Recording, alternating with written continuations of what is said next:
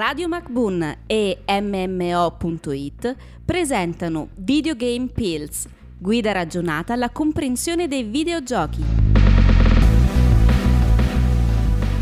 Ora ti spiego la differenza di genere nei videogiochi. Bentornati a tutti in questa nostra serie di podcast sui videogiochi. Io sono Damiano di MMO.it Io sono Stan di MMO.it e anche oggi cerchiamo di smontare qualche preconcetto sui videogiochi, ovvero le differenze di genere. Per quale motivo ci sono così poche videogiocatrici, uh, diciamo al momento? La percentuale è sempre aumentata negli anni, però comunque rimangono una piccola percentuale dei videogiocatori totali. Questo, questo per quale motivo, Stan, secondo te? Potremmo parlare innanzitutto del fatto che il gioco, proprio non soltanto il videogioco, ma il giocare, socialmente non è proprio un aspetto che è stato libero da sempre per la donna, vuoi perché viviamo in una società tuttora un pochetto maschilista. Giusto un E... E questa cosa si è allargata anche nel mondo dei videogiochi, perché comunque ancora più che il gioco eh, fisico con elementi, giocattoli per dire, no? eh, richiede del tempo anche di, di, alcune ore per poter essere goduto fino a fondo, no? quindi non puoi fare una, una sessione di gioco di 10 minuti, non credo sia fattibile. E nel mondo femminile questa cosa, questa voglia comunque di entrare nel, nel mondo dei videogiochi eh, ha trovato la sua dimensione, ma in dei titoli che possono essere fruiti mentre si fa qualcos'altro. Quindi magari sto tornando da lavoro e ho il telefono e sul telefono posso giocare a un, a un Candy Crush, a un gioco eh, online, cioè un gioco sul telefono che mi permette, non assorbe tutta la mia concentrazione, quindi posso fare qualcos'altro.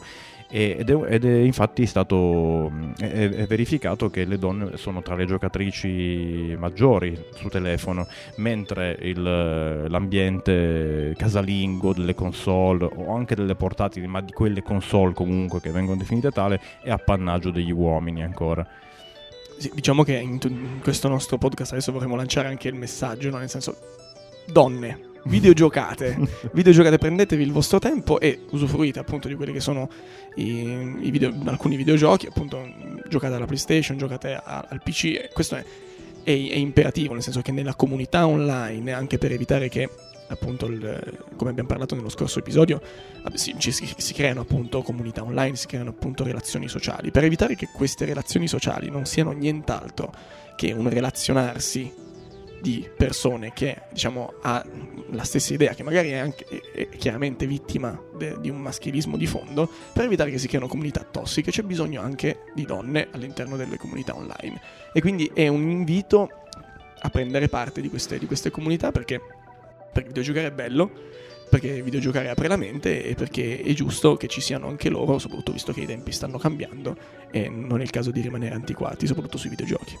Al contrario invece di giochi come uscivano appunto, ti parlo di dieci anni fa quando ero, ero ragazzino e uscivano tipo i giochi per Nintendo, tipo Giulia Passione, casalinga, Giulia Passione questo, o per, per, per i maschi uscivano i, i, classici Lego Star Wars, o i, i classici giochi eh, diciamo dove il protagonista è un uomo super forzuto, super mascolino, ecco.